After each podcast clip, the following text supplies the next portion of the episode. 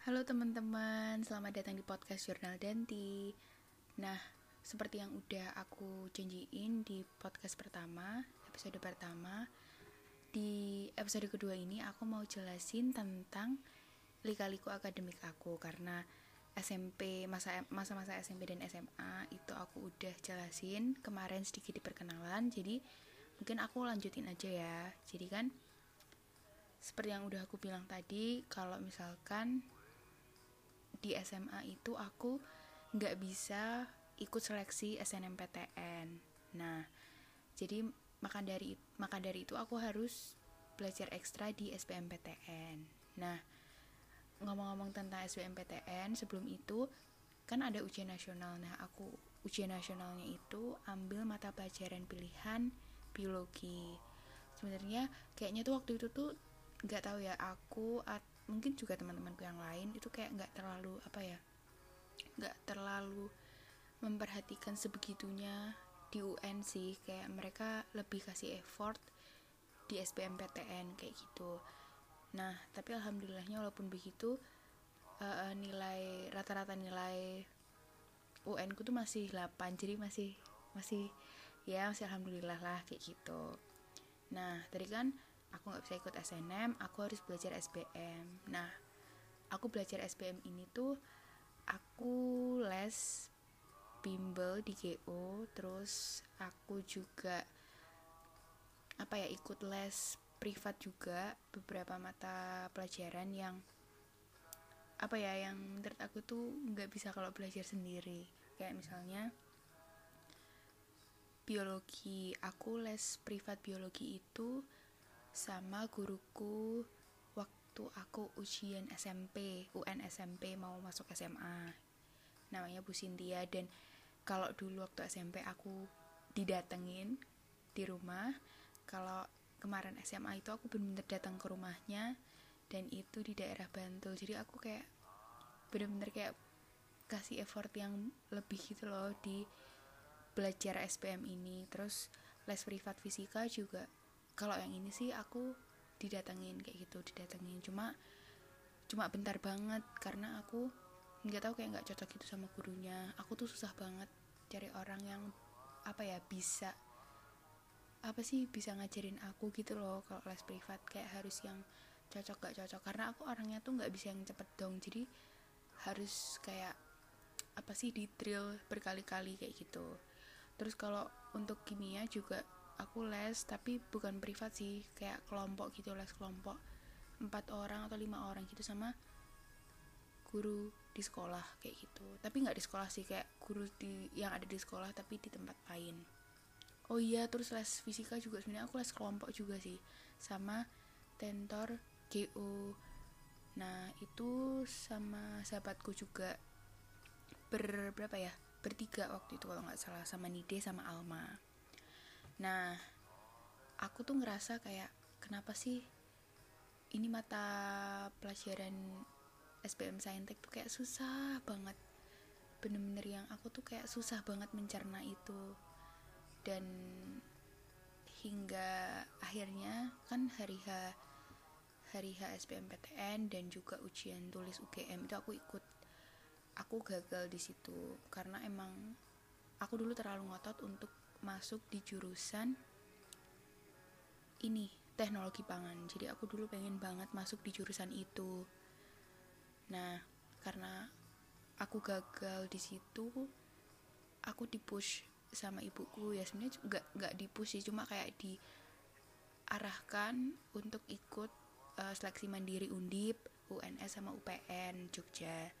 Aku ikutin semua karena kalau UNS kan pakai nilai SBM jadi waktu itu oh waktu itu tuh aku tuh telat ya ampun telat bayar atau telat apa jadi makanya aku gak jadi ikut yang UNS terus akhirnya aku ikut ujiannya undip sama UPN dan alhamdulillahnya itu aku keterima di UPN sama undip ini lewat jalur SM keduanya sama-sama diterima di jurusan agroteknologi kayak gitu. Jadi masih kayak di seputar bidang pertanian kayak gitu loh. Nah aku kan bingung benar-benar bingung pun juga dengan ibuku kayak aku harus masuk di universitas yang mana. Terus akhirnya aku konsul sana sini ke saudara. Akhirnya aku pilih undip di Semarang. Nah aku ini karena kan waktu itu kan bener-bener kayak tau lah rasanya buat yang mungkin ngalamin sama kayak aku tahu rasanya ditolak berkali-kali sama universitas dan akhirnya keterima tuh rasanya tuh kayak ya ampun seneng banget kayak gitu kan. Nah jadi aku masih waktu masuk undip tuh aku bener-bener kebawa euforianya banget. Jadi aku masih senang banget kuliah di sana apalagi ngekos gitu loh. Ngekos kan kamu bener-bener yang dituntut hidup sendiri mandiri dan itu tuh ternyata menyenangkan kayak gitu loh. Nah tapi karena ya mungkin di awal aku senang ya di awal aku senang cuma di tengah jalan tuh aku ngerasa aku mikir nih mikir kayak gini. Kok kayaknya lama-lama apa yang aku pelajarin apa yang aku lakuin di jurusan ini itu tuh kayak nggak ada apa ya nggak ada efeknya buat aku gitu loh. Nggak ada nggak ada pengaruhnya gitu loh. Kayak aku setiap praktikum misalnya praktikum apa ya misalnya mikrobiologi itu aku bener-bener nggak yang dapet banget dan nempel banget gitu loh di kepala aku materinya dan seluruh apa ya prosedurnya tuh aku ya udah cuma waktu aku praktikum udah aku lupa abis aku nggak inget-inget lagi dan aku nggak mempelajari itu kayak gitu. Dan menurut aku aku nggak tahu ya cuma ini menurut aku kalau cari nilai UTS UAS di jurusanku yang itu itu tuh bener-bener gampang menurut aku. Cuma aku merasa aku tuh nggak dapet manfaatnya dan aku nggak bisa menyerap apa ya pelajaran di jurusan itu. Nah that's why aku di bulan Maret tahun 2018 tuh memutuskan untuk pulang ke Jogja dan bilang ke orang tua kalau misalnya aku mau ngulang SBMPTN di tahun yang sama di tahun 2018 jadi aku memutuskan untuk keluar dari Undip supaya bisa fokus belajar SBM karena aku tipe orangnya nggak bisa apa ya multitask bukan multitasking kayak karena kan kalau di jurusan aku di undip itu kan aku benar-benar praktikum dan ngerjain laporannya tuh benar-benar intens kayak gitu loh teman-teman jadi makanya aku nggak mau apa ya nggak mau kehilangan kesempatan ini makanya aku keluar ya emang. Sebenarnya riskan banget sih kayak cuma waktu aku pulang ke Jogja pun aku juga udah di benar-benar disidang dan ditanyain sama orang tua aku. Sampai aku nangis-nangis juga um, mengenai kayak apa ya kayak plan gitu loh teman-teman plan aku kalau misalnya nanti nggak keterima di PTN kayak gitu. Nah di sini yang perlu uh, aku tadi beratkan tuh aku nggak suka bukannya aku nggak suka sama univnya tapi aku ngerasa bener-bener kayak nggak mampu melakukan dan menyerap aktivitas di jurusan itu. Bahkan aku nggak bisa ikut organisasi dan aku merasa nggak nyaman aja di jurusan itu.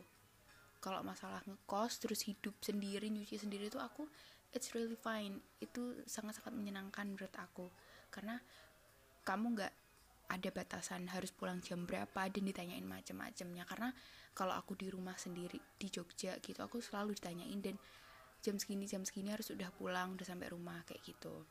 Cuma ya itu tadi nggak mudah banget untuk bikin apa ya orang tua tuh ikhlas akan pilihanku itu. Karena mereka uji apa ya mereka udah spend banyak uang untuk membiayai aku di Semarang itu. Cuma karena aku bener-bener ngerasa ini tuh nggak sehat banget buat aku buat pribadi aku. Makanya aku bener-bener berusaha ngeyakinin mereka kayak gitu tapi sebenarnya aku tuh udah nyicil belajar SBMPTN tuh sejak uh, Desember 2017 nah waktu itu tuh aku pengen banget masuk psikologi UGM jadi kan aku harus kayak lintas jurusan gitu kan lintas ya jadi dari saintek aku harus belajar ke SPM Soshum.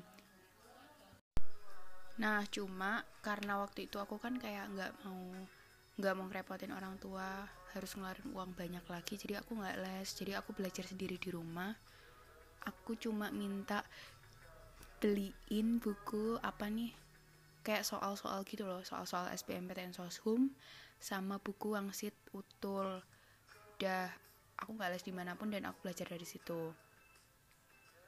Oh iya terus sebelum apa ya sebelum aku balik ke Jogja kan tadi aku udah bilang kalau aku udah belajar dari dari Desember nah dari bulan itu aku tuh dipinjemin Zenius sama temen aku namanya Gina dan dia ini tuh sama sama kayak aku dulu waktu di Undip jurusannya dan dia juga mau ngulang SBMPTN dan alhamdulillahnya juga sekarang dia keterima di Undip tapi aku lupa ininya apa ya. Kayaknya jurusannya kalau nggak akuntansi manajemen kayak gitu. Nah kayaknya akuntansi deh. Nah jadi tuh kayak aku ngerasa di balik semua ini tuh di balik semua peristiwa ini tuh apa ya kayak rezeki itu juga datang terus gitu loh ke aku.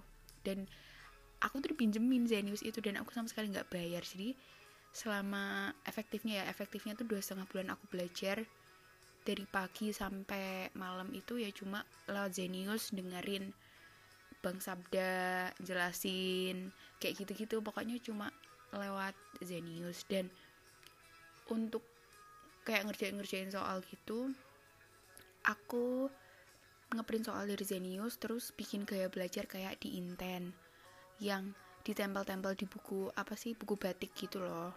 Nah terus pas di hari H tes tes SBMPTN 2018 aku tuh kayak sedih gitu loh pas selesai ngerjain. Sedih dan aku sempat nangis karena waktu itu aku tuh kayak kehabisan waktu dan emang dari dulu tuh kelemahan aku tuh di situ. Dari dulu tuh kelemahan aku tuh letaknya di situ kayak nggak bisa apa sih ngatur pembagian waktu buat ngerjain kayak gitu. Cuma seperti yang aku apa ya sejak awal bilang di podcast pertama kalau aku nih orangnya pasrah gitu loh kayak tawakal. Jadi aku nggak pernah bahas-bahas tentang SBMPTN 2018 dan segala macamnya itu di hari-hari selanjutnya setelah hari H. Aku cuma aku cuma belajar aja terus di situ. Belajar buat apa ya? Buat nerima aja sih. Walaupun emang sebenarnya aku kecewa sama diri aku sendiri. Cuma aku di situ belajar menerima dan berdoa terus. Nah karena kan waktu kan waktu aku di sidang aku juga ditanyain plan kalau misalnya nggak keterima di PTN kayak gimana. Aku udah ada plan mau masuk PTS mana dan jurusan apa. Adalah pokoknya PTS dan itu jurusannya ilkom ilmu komunikasi. Nah tapi untungnya waktu itu belum jadi daftar tes di PTS itu kan. Nah udah pengumuman SBMPTN dan alhamdulillahnya keterima di UPN Jogja jurusan ilmu komunikasi ya waktu itu bener-bener yang seneng banget aku nangis. Ya walaupun nggak dapet di psiko UGM cuma ya menurut aku itu udah cukup banget lah keterima di PTN dengan aku yang belajar cuma dua setengah bulan kayak gitu tuh loh kayak yang ih seneng banget waktu itu sampai nangis. Dan itu tuh posisinya tuh bener-bener nggak ada orang di rumah.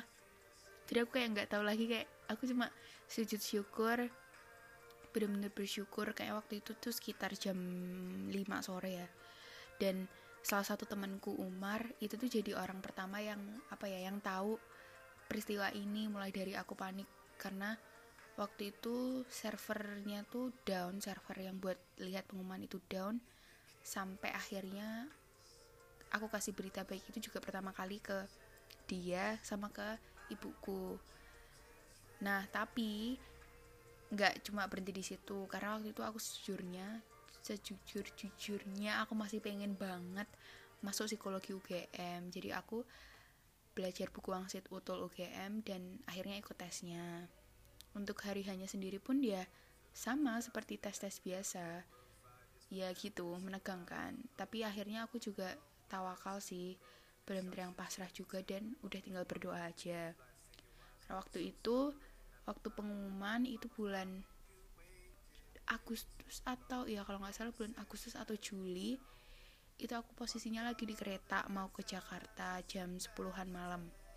Ya mungkin emang belum rezeki ya jadi mungkin Allah kayak ngasihnya tuh di UPN ilmu komunikasi kayak gitu. Dan ternyata tuh benar teman-teman. Sejak aku masuk di ilmu komunikasi ini tuh banyak banget hal-hal baik dan positif yang datang dan itu tuh sangat apa ya menurut aku tuh sangat bener-bener ngasih pelajaran gitu loh buat aku untuk nggak cuma bersikap kecewa terus sedih tuh nggak untuk nggak kayak gitu terus. Karena emang banyak hal-hal positif dan baik yang berdatangan sejak aku kuliah di UPN ilmu komunikasi kayak gitu dan kalau dilihat secara universal dari semua kejadian lika-liku akademik aku dari SMP sampai aku kuliah tuh apa ya bener-bener banyak pelajaran hidup yang aku tuh bisa ambil. Aku pernah kuliah di Undip aku dapat temen banyak dan aku tahu rasanya ngerjain laporan praktikum sampai pagi praktikum sampai jam 11 malam dan segala macamnya. Itu aku punya experience itu gitu loh. Dan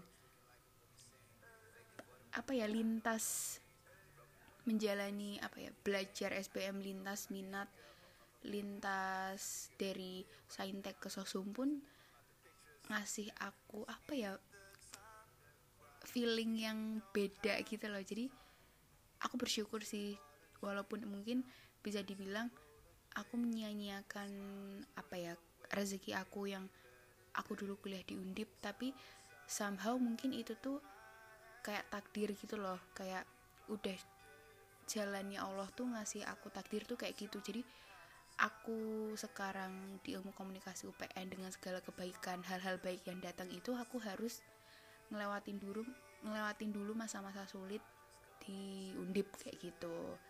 Jadi mungkin apa ya hikmah yang bisa diambil? Semua tuh pasti ada waktunya dan tenang aja. Uh, Allah itu maha adil kok Allah itu baik. Dan semua itu akan datang kalau waktunya udah tepat kayak gitu.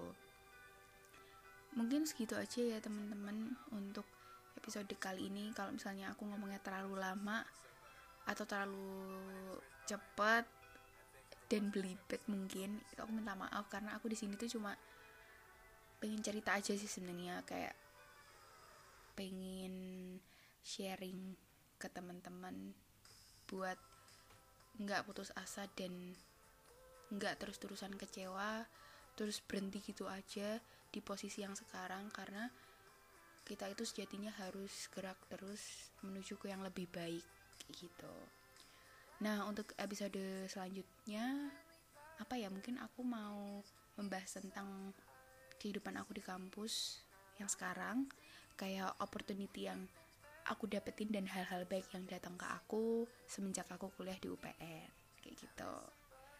See you teman-teman